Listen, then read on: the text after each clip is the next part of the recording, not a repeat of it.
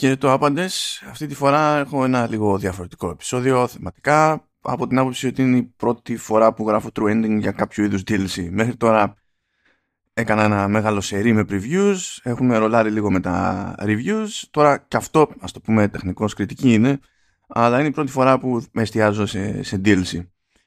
Και το αντικείμενο μελέτης αυτή τη φορά είναι το The Good, The Bad and The Undead του Marvel's Midnight Suns. Είπα να πω στον κόπο να, να ασχοληθώ με το κάθε DLC ξεχωριστά. Ε, το, το πρώτο, το συγκεκριμένο αυτό βγήκε στις 29 Ιανουαρίου και στην ουσία έχει να κάνει με τον Deadpool.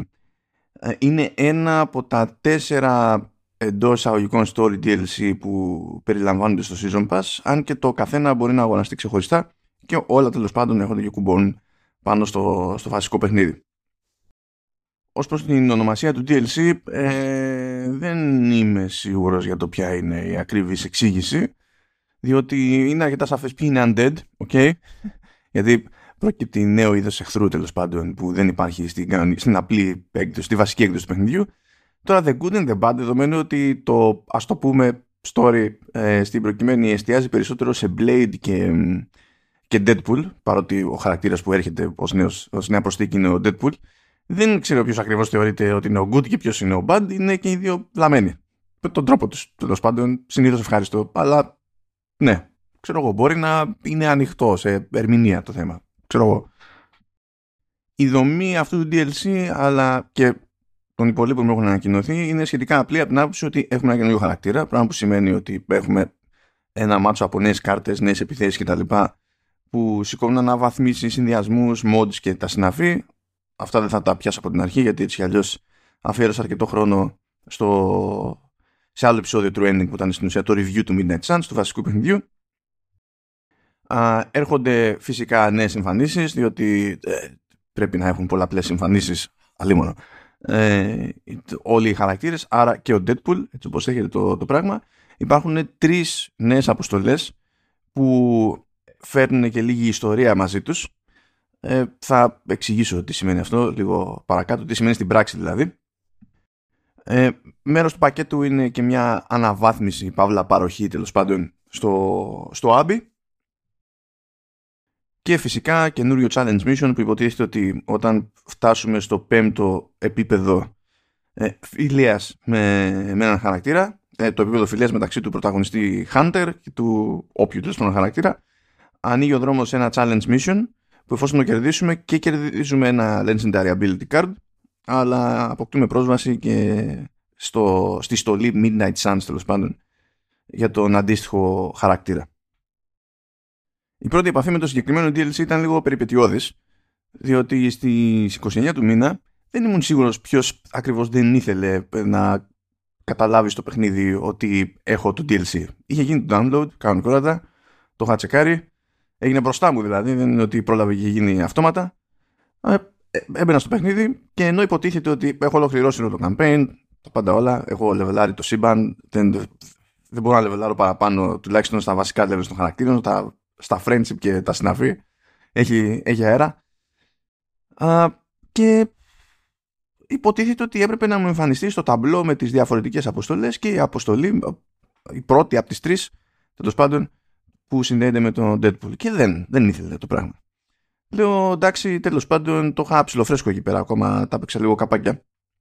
Γιατί κάπου εκεί που ξεμπέρδευα με το campaign ε, τότε μια μέρα δύο αργότερα ε, ερχόταν τέλος πάντων το, το DLC ε, ό,τι άλλο είχα να παίξω σε αυτό το μισό διάστημα δεν ήταν στο PlayStation 5 που έπαιζε αυτό το παιχνίδι οπότε τέλος πάντων επανήλθα στο μηχάνημα και απλά είχε μείνει στο παρασκήνιο το, το παιχνίδι και συνέχισα κατευθείαν. Δεν χρειάστηκε να κάνω εκκίνηση του παιχνιδιού από το μηδέν, ας το πούμε έτσι. Λέω δεν θέλει να γουστάρει, θα την έχει δει, θα θέλει ξέρω εγώ να κλείσω την εφαρμογή του παιχνιδιού, να ξανατρέξω το παιχνίδι από την αρχή και τότε θα νιώσει. Το δοκιμάζω αυτό, δεν πετυχαίνει.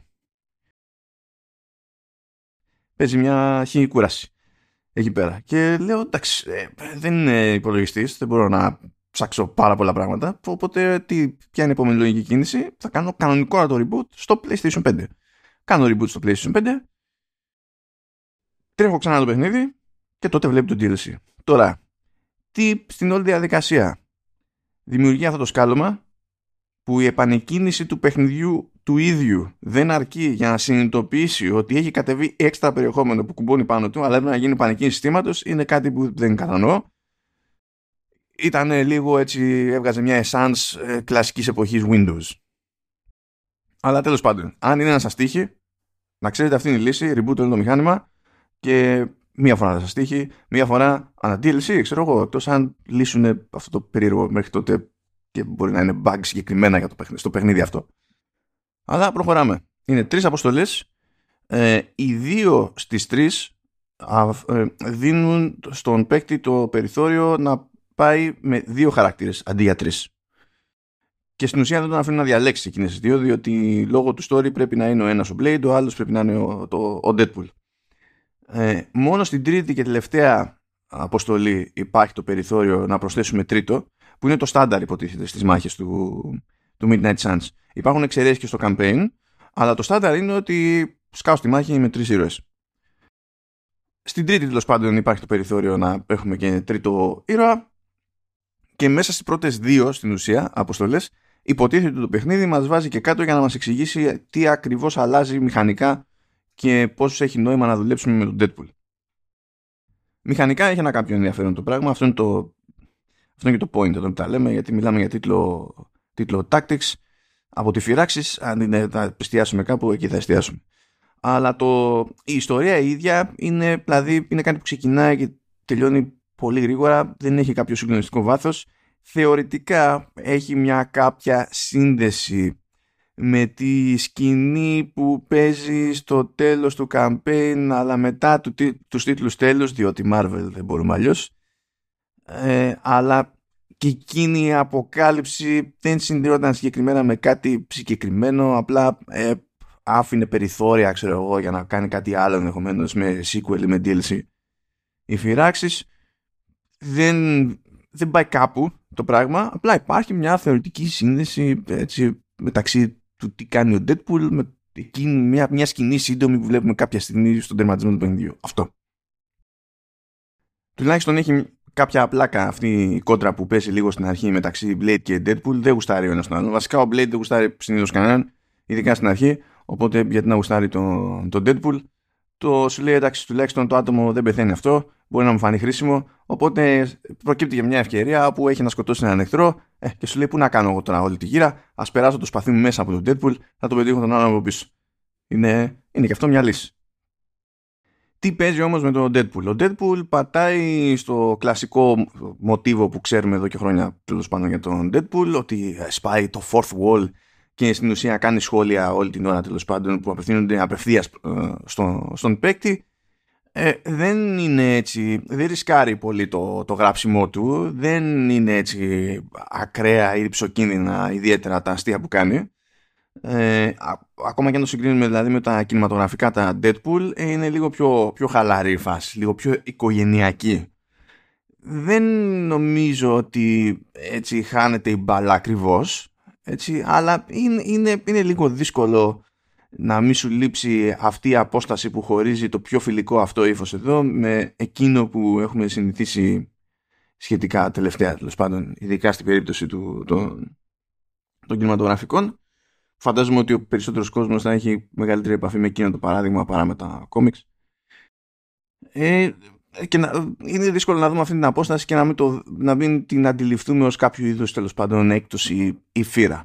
Βέβαια, είπαμε το story δεν προλαβαίνει να κρατήσει και πολύ. Δεν, δηλαδή, δεν προλαβαίνουμε να ξενερώσουμε ιδιαίτερα, γιατί δεν προλαβαίνουμε να χτίσουμε και κάτι στην όλη ιστορία. Τέλος πάντων, ε, έχει τη δική του τσαχπινιά σε έτσι, μηχανικό επίπεδο. Ο, ο Deadpool έχει μια μπάρα που τη λέει En Fuego. Και το concept είναι πως κάθε φορά που κάνουμε κάποιον εχθρό και ο knockout τέλος πάντων με τον Deadpool ε, γεμίζει η μπάρα του Enfuego. Και όσο πιο γεμάτη είναι η μπάρα του Enfuego, τόσο ενισχύονται οι υπόλοιπες κάρτες του Deadpool, οι υπόλοιπες επιθέσεις που έχει στη διάθεσή του ο, ο Deadpool. Οπότε υπάρχει μια κάποια κλιμάκωση. Δεδομένου ότι στο Midnight Suns ε, υπάρχουν δύο βασικές κατηγορίες των πάντων εχθρών, ε, εκείνοι που βγαίνουν ε, γεια σας, μας αφήνουν χρόνους με ένα χτύπημα και εκείνοι που έχουν μπάρα και πρέπει να πάμε τσούκου τσούκου τέλος πάντων και ανάλογα με τη δύναμη του κάθε χαρακτήρα. ε, αυτοί οι πιο αδύναμοι χαρακτήρες χρησιμοποιούνται από διαφορετικούς ήρωες ε, ως ευκαιρία έτσι για να κάνουν τσαχπινιές με τους μηχανισμούς τους. Π.χ. ο Spider-Man έχει το, το περιθώριο ε, εφόσον κάνει απανοτά KO να τραβήξει περισσότερο τα bounces που κάνει. Έτσι πηγαίνει, πηδάει και σκάει στο κεφάλι του ενός. Αν κάνει KO τότε αυτόματα θα πάει να σκάσει και σε άλλον ε, μπορούμε να το πούμε τέλος πάντων τώρα μετά θα πας εκεί θα χτυπήσεις και τον άλλον μετά θα πας εκεί θα χτυπήσεις και τον παράλληλο εφόσον κάνει απανοτά KO έχει ένα ανατόριο κτλ. Αυτή είναι μια τέλος πάντων περίπτωση που παίζει σημαντικό ρόλο όλη η υπόθεση με τους αδύναμους ε, εχθρούς τέλος πάντων που εξαφανίζονται με μία κίνηση.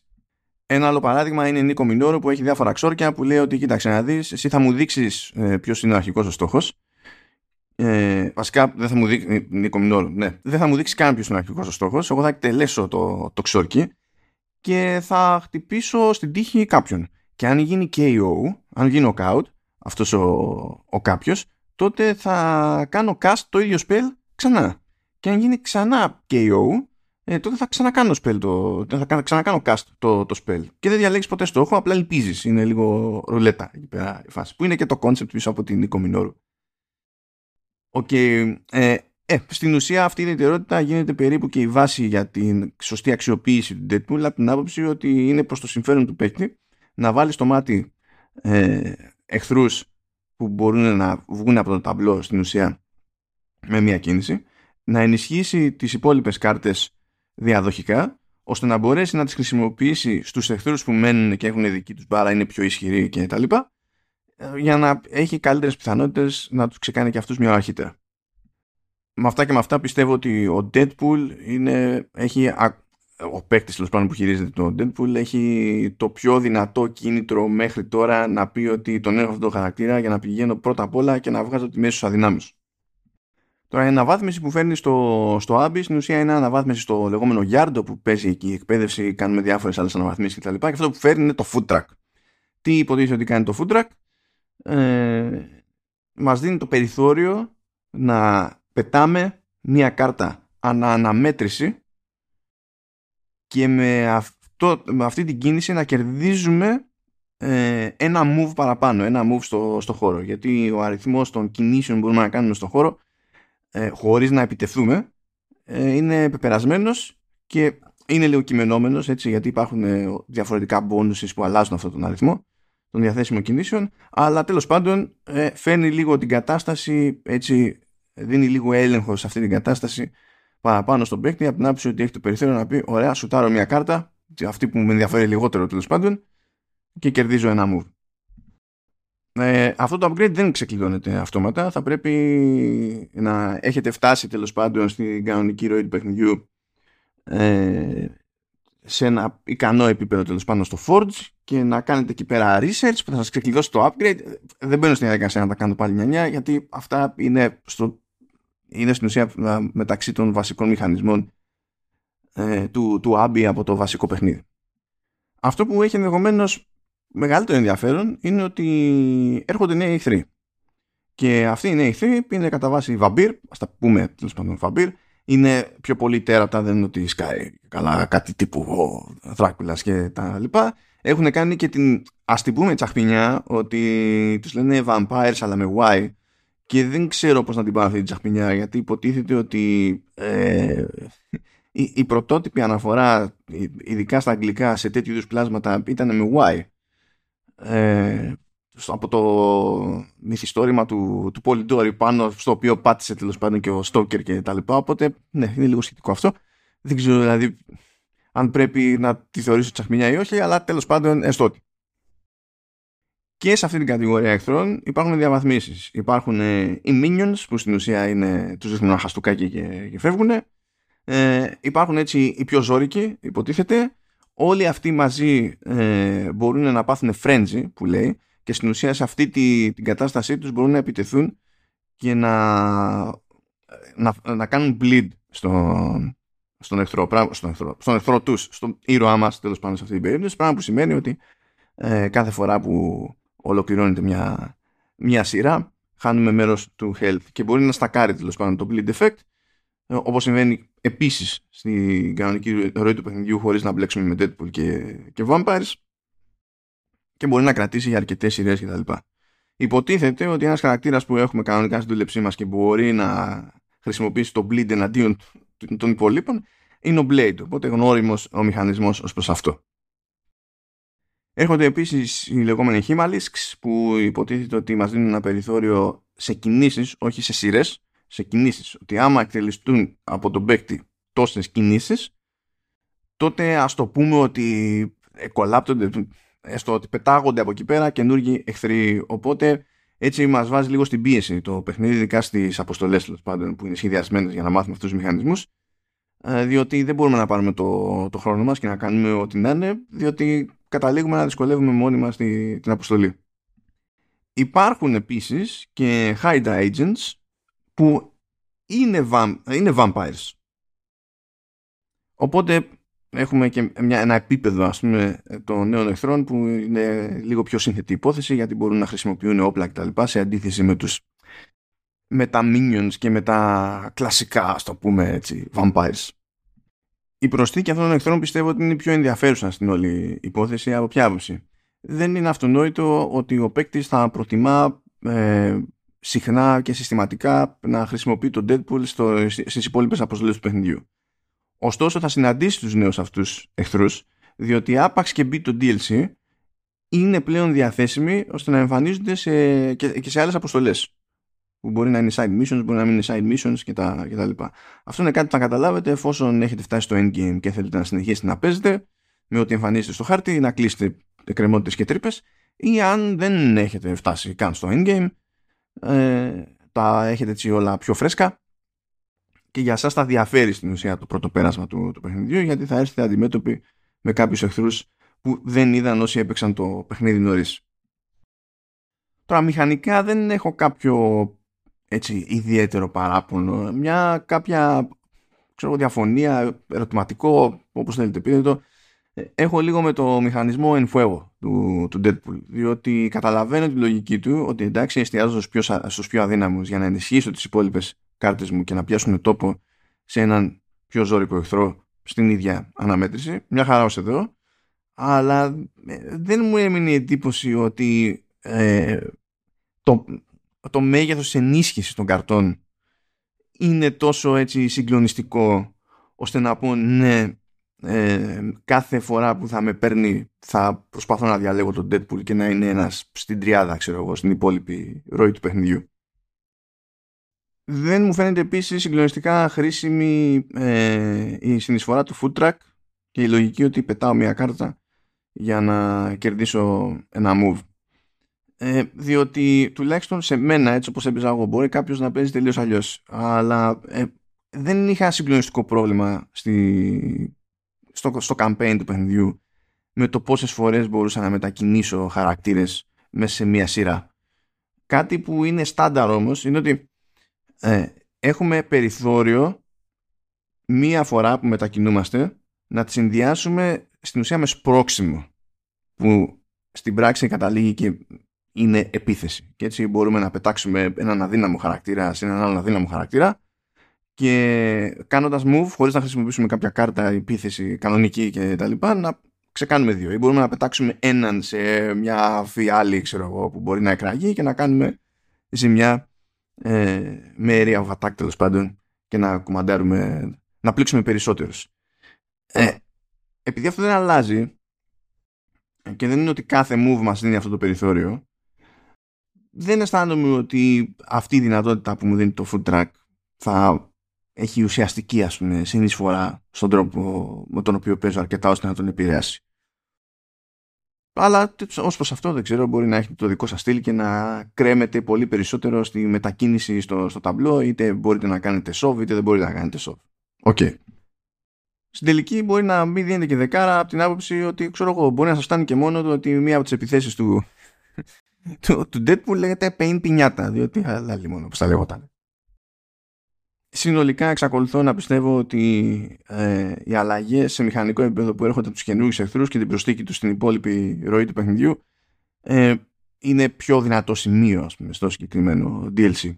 Αυτό που δεν είναι δυνατό σημείο ε, είναι η ιστορία και ο τρόμος τον οποίο συνδυάζεται με όλο το υπόλοιπο. Δεν θα πετάξω κανένα spoiler αλλά θα σας πω ποια είναι η λογική. Η λογική ε, μου θυμίζει τα, τα story DLC που ήταν και κάμποσα του Shadow of the Tomb Raider. Ε, το κακό που είχε το Shadow of the Tomb Raider ήταν ότι έφερνε όντως ε, προσθήκες στην ιστορία και έκλεινε κάποιες τρύπες αλλά βασιζόταν στην ιδέα, στη σκέψη ότι εκείνος που παίζει το DLC δεν έχει τερματίσει το παιχνίδι. Οπότε ε, έδειχνε κάποια πράγματα κάθε προσθήκη στη, στην ιστορία που δεν άλλαζαν τίποτα, δεν βοηθούσαν σε κάτι ε, και ε, σίγουρα δεν μας αποκάλυπταν για κάτι που δεν είχαμε πάρει χαμπάρι ήδη. Το ίδιο πρόβλημα έχουμε καταβάσει και εδώ. Στην ουσία αυτές οι λίγες προσθήκες που ε, φέρνει το DLC σε επίπεδο ιστορίας έχουν μια κάποια χρησιμότητα αν κάποιος δεν έχει τερματίσει ήδη το παιχνίδι και μπορεί να τις αντιληφθεί τέλος πάντων ως ε, έτσι μικρές προσθήκες στο, στο σύνολο.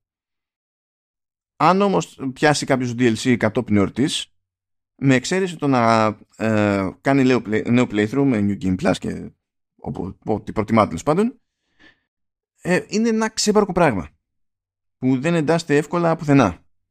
Και υπάρχει και το έξτρα, στο πούμε, ζήτημα ότι ε, ξεκινάμε μειονέκτημα ο Deadpool και θα χρειαστεί να εστιάσουμε σε αυτόν ξανά και ξανά, να τον παίρνουμε σε αποστολές κάθε φορά, εφόσον αυτό είναι τεχνικώς εφικτό, ε, για να ρεφάρουμε για το πόσο πιο μπροστά είμαστε σε όλους τους άλλους, σε friendships levels, που αυτά θα φέρνουν βελτιώσεις τέλος πάντων και, στο, και στα passive abilities που έχει ο καθένας, όπως εδώ ας πούμε. Και ο Deadpool έχει το δικό του. Τι μας πειράζει βέβαια όλο αυτό. Έτσι, αν κάποιος δεν έχει παίξει ακόμα το παιχνίδι θα πει εγώ με κουμπλέ, τι με νοιάζει αυτό που με δυσκολεύει λίγο στη, στην προσέγγιση αυτή είναι ότι εκείνος που είναι πιο πιθανό να ενδιαφερθεί για το DLC και για το Season Pass που εννοείται ότι συμφέρει αν έχει στόχο να καταπιαστεί με όλα τα DLC ε, είναι κατά πάσα πιθανότητα μέσα στο μυαλό μου εκείνος που έτσι κι αλλιώς νοιαζόταν και περισσότερο για το Midnight Suns από νωρίς. Αν αυτά τα σύνολα ταυτίζονται σε μεγάλο βαθμό, τότε μάλλον ε, έχουμε ενδιαφέρον για το DLC πολύ υψηλότερο από εκείνους που είχαν λόγο έτσι κι αλλιώς να καταπιαστούν με το παιχνίδι από το λανσάρισμα ή κοντά στο λανσάρισμα ή όσο πιο κοντά στο λανσάρισμα γινόταν. Και εκείνοι, με εξαίρεση το να ξαναπέξουν το campaign, είναι που κερδίζουν τα λιγότερα, ειδικά σε ιστορία, με τον ερχομό κάθε DLC. Ε, επίσης, εκείνοι που δεν έχουν βγάλει ακόμη το, το campaign του παιχνιδιού, δεν είμαι σίγουρος ότι θα εκτιμήσουν ας πούμε ε, αυτή την ελαφριά σύνδεση που έχει με το σύνολο η ιστορία του Deadpool. Εγώ έχω την εντύπωση ότι μισοχαλάει την έκπληξη τέλος πάντων που υποτίθεται ότι μας περιμένει σε, εκείνο το, σε εκείνη τη, τη σκηνή μετά, τα, μετά το τίτλο τέλους. Οπότε και από αυτή τη σκοπιά δυσκολεύομαι να πάρω έτσι την προσθήκη στη, στην ιστορία του, του παιχνιδιού με αυτό το DLC ως κάτι που ωφελεί το ένα ή το άλλο σύνολο. Άρα ευτυχώς διπλά δηλαδή που έχουν ένα κάποιο ενδιαφέρον οι μηχανισμοί που έρχονται και ότι έχουν σημαντικότερο κατεμένο ενδιαφέρον οι εχθροί που προστίθενται και προστίθενται σε όλο το παιχνίδι ε, διότι κατά τα άλλα θα ήταν πιστεύω αρκετά τζούφιο το πράγμα. Πιστεύω θα ήταν προτιμότερο αντί να κάθεται και να αναρωτιέται η 2K τέλος πάντων πώς μπορεί να δίνει κάθε τόσο και από κάτι στους παίκτες του Midnight Suns για να τους κρατάει απασχολημένους με το παιχνίδι, να κρατά το, το παιχνίδι στη συζήτηση ας πούμε που, στην οποία τέλος πάντων κατά μία έννοια εμπορικά δεν μπήκε. Ε, κακός κάτε με αλλά τέλος πάντων δεν μπήκε και στη συζήτηση ιδιαίτερα. Αλλά αυτό να κρατάει υποτίθεται το engagement σε ένα κάποιο επίπεδο βάζοντας λίγο λίγο περιεχόμενο νομίζω ότι θα ήταν καλύτερο να πει ότι κάπως συνδυάζω όλο αυτό το περιεχόμενο σε μια έτσι πιο τροφαντή ιστορία ή διαφορετικά και περισσότερα λεφτά και ε, βάζω παραπάνω αποστολές διότι όταν η ιστορία προσθέτεις πρέπει να χωρέσει οπωσδήποτε σε τρεις αποστολές και σε αυτές τις τρεις αποστολές πρέπει οπωσδήποτε να χρησιμοποιήσω τον καινούριο χαρακτήρα και από αυτές τις αποστολές να μάθω στην ουσία τα τερτύπια του, τότε ναι, προφανώς και δύο στις τρεις είναι περίπου tutorial. Αλλά ωραία, φαντάζομαι δεν θέλανε να κάψουν και άλλα λεφτά. θα ήταν καλύτερο να πούνε ότι ωραία κοιτάξτε θα κάνουμε ένα πράγμα που θα είναι πιο expansion ε, θα βάλουμε τέσσερις χαρακτήρες και αυτοί οι τέσσερις χαρακτήρες συνδυαστικά θα μπλέξουν με ένα νέο τέλος πάντων κομμάτι ιστορίας που μπορεί να πηγαίνει να κουμπώνει στο βασικό με τον α β τρόπο. Και αν υπάρχει εκεί πέρα έτσι το, ο αντίλογος ότι ε, ναι εντάξει αλλά να συνεχίζει τη ιστορία και να μην το έχουμε σίγουρο ότι το ξέρουν και το βιώνουν όλοι οι παίκτες γιατί δεν είναι αυτονόητο ότι αν κάποιος πάρει το βασικό παιχνίδι θα πάρει και το DLC, το expansion ή οτιδήποτε. Ναι, ισχύει, αλλά τώρα μην κουρδευόμαστε. Μιλάμε για ιστορίες Marvel. Έτσι. Όλα τα ενδεχόμενα είναι μονίμως ανοιχτά. Ε, όλα είναι λίγο πιο γλυκανά από όσο πρέπει να πάσα ώρα και στιγμή. Ε, πεθαίνει ποτέ κανένας στα αλήθεια. Άγνωστο. Ε, αλλά απίθανο γενικά στον χώρο των κόμιξ, όχι μόνο στον χώρο της Marvel. Τουλάχιστον τα εντάξει. Marvel και DC. Marvel και DC. Γιατί μου πάτε τώρα για πιο κουλά labels και τέτοια. Γιατί θα έχετε δίκιο, αλλά καταλαβαίνετε τι εννοώ. Είναι το, το κλασικό στήσιμο τέλος πάντων μια ιστορία Marvel είναι, είναι τέτοιο που τα χωράει αυτά. Τα χωράει αυτά. Αν δεν τα χωρούσε, τότε δεν θα έχει καμία ελπίδα το MCU, διότι να βλέπουμε ότι έχουμε ένα μάτσο ταινίες που υποτίθεται ότι συνδέονται. Έτσι. Δεν υποτίθεται, συνδέονται. Έχουμε και ένα μάτσο σειρές που επίσης έχουν μια κάποια σύνδεση αλλά είναι στημένα έτσι όλα, ώστε ακόμα και αν κάποιος πει απέχω από τη μία μπάντα, τουλάχιστον, ειδικά από τα τηλεοπτικά, ε, δεν θα έχει κάποια έτσι, συγκλονιστική φύρα τέλος πάντων ή πρόβλημα να κατανοήσει πού φτάσαμε, πώς φτάσαμε χοντρικά και πού πηγαίνει το πράγμα στο κινηματογραφικό μέρος του MCU. Υπάρχει τρόπος και αν το ξέρει και κάποιος σε διάφορα είδη ψυχαγωγίας, είναι η Marvel. Να τη θυμάστε όλη αυτή τη που συζήτηση, τη συζήτηση με τον εαυτό μου λίγο δύσκολο. Τι να πω. Αυτή την ε, εξερεύνηση, την ατομική, να τη θυμάστε, διότι εφόσον αυτή είναι η δομή κάθε DLC, τα επόμενα τρία που έπονται, που μένουν στο πρόγραμμα, ε, θα την ακολουθήσουν. Ε. Δηλαδή και έχει πει τέλος πάντων έτσι κι αλλιώς η 2K ότι κάπως έτσι θα πηγαίνει το πράγμα. Θα, θα έρχεται ένας χαρακτήρας, θα έρχονται νέες επιθέσεις, θα έχετε ένα upgrade θα υπάρχει ένα ειδικό κοστούμι καινούριο για το, που θα πηγαίνει πακέτο με το Challenge Mission που επίσης θα είναι καινούριο κτλ.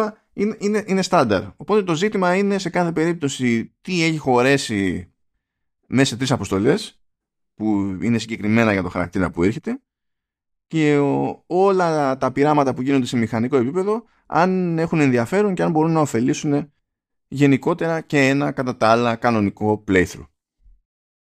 Να μην το λέω κάθε φορά, έτσι. Να κάνω μια απλή υπενθύμηση και θα δω. Μπορεί να βάζω ξανά links προς αυτό το επεισόδιο για να διευκολύνω. Αυτά για το The Good, The Bad and The Undead με το Deadpool στο Midnight Suns. Και το πρόγραμμα θα συνεχιστεί με review, έτσι, review κανονικής ολόκληρης κυκλοφορίας. Όσο νούπο, πιο γρήγορα βασικά από όσο φαντάζεστε, διότι τέλος πάντων ε, έχω έτοιμα πράγματα και δεν προλάβαινα να τα πετάξω εκεί έξω. Τα ξαναλέμε λοιπόν πολύ σύντομα. Μια και χαρά σε όλους και όλες.